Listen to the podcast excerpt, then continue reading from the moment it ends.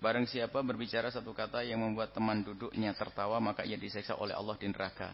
Riwayatnya sebatu membuat tertawa tapi dengan yang bohong.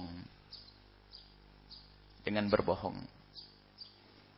Dan biasanya kalau orang suka membuat tertawa itu kalau kehabisan bekal pasti bohong. Itu sudah pasti nanti ujung-ujungnya. Ya akhirnya Al-Quran dipakai. Makanya ustaz anak-anakku ini jadi ustaz. Sudah majelismu nggak ada tertawa. Jangan takut nggak didatangi orang. Mending nggak didatangi orang asalkan iblis juga nggak datang.